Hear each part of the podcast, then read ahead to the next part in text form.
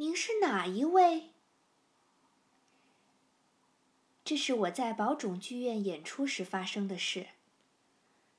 那一次的舞台非常热闹，我和森繁久弥先生、山田五十铃先生、森光子女士，以及好多位演员一起登台。第一天的演出非常顺利，第二天白天的公演也结束了，我放下心来。这时，后台我的化妆室的门帘被掀开了。一位身穿运动衫的大叔说着：“你好”，走了进来。那时我正对着镜子，从镜中看到大叔进来了，我回过头说。您好，大叔说：“哦。”然后就站在那里。我还以为是自己认识的人，可仔细看看，觉得没有见过，于是问：“您是哪一位？”大叔仍然站在那里，说：“不是什么哪一位。”我想，他来到别人的化妆室，却说。不是什么哪一位，真是有点奇怪。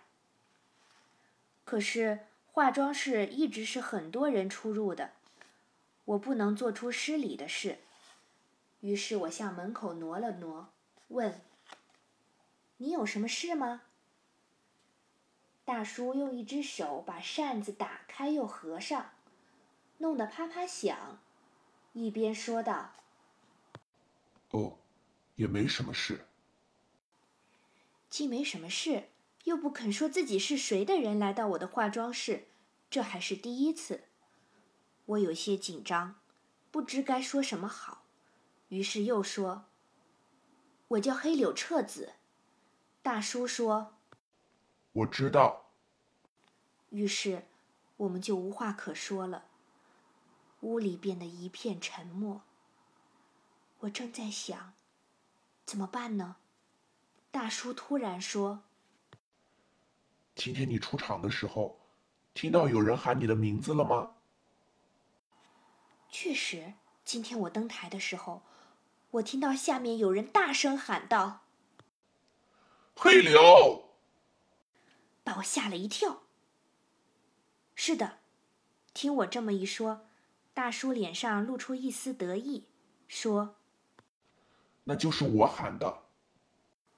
我想，这真是位亲切的人，于是道谢说：“真是不好意思，太谢谢您了。”大叔说：“没事没事。”把扇子啪啪的弄得更响了。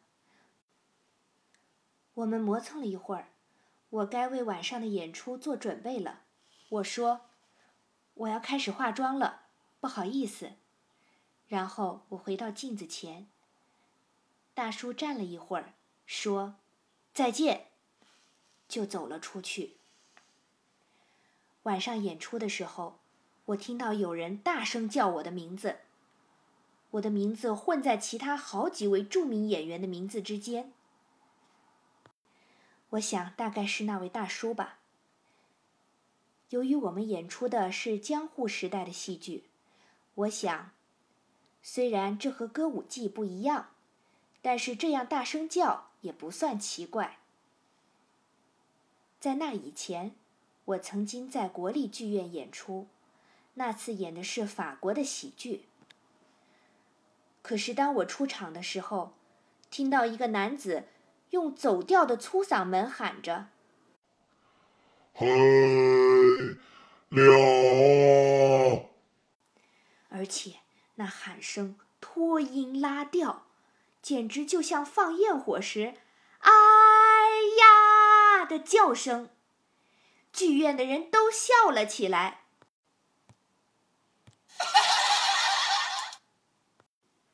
我觉得很难为情。比起来，这位大叔的声音比较庄重，而且穿透力很好。我觉得这样叫也还行。第二天白天的公演结束时，那位大叔又说着：“你好，掀开门帘走进我的化妆室。我立刻说：“哦，我今天和昨天晚上都听到您在喊我了，真是麻烦您了。”大叔很高兴地说：“是吗？你听到了啊？”我问道：“您喜欢叫我们的名字吗？”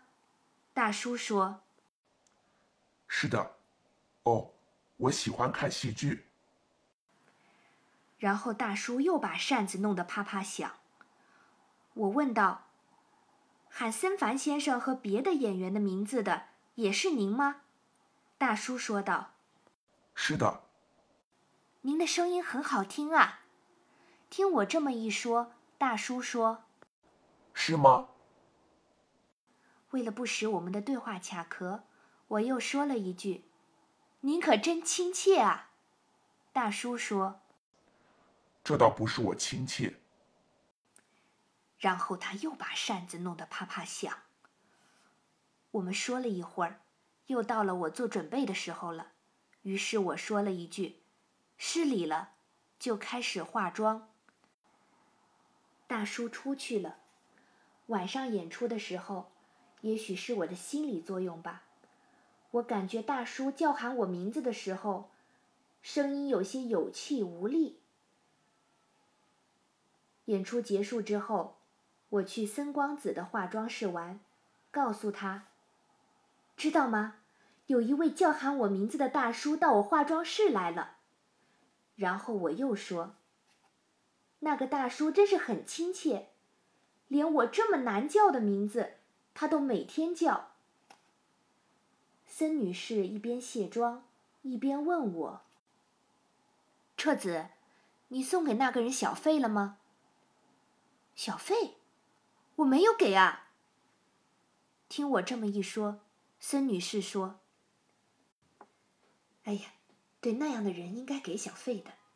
也有的演员会一块儿给他。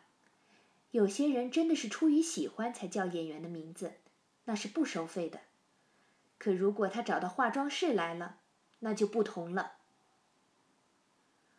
直到这时，我才终于注意到，向那位大叔说着“你好”，掀起门帘走进来的时候，我如果说“啊，您辛苦了”，赶紧把小费给他的话，他就不会那样把扇子弄得啪啪响了。可是我却说。您是哪一位啊？您有什么事吗？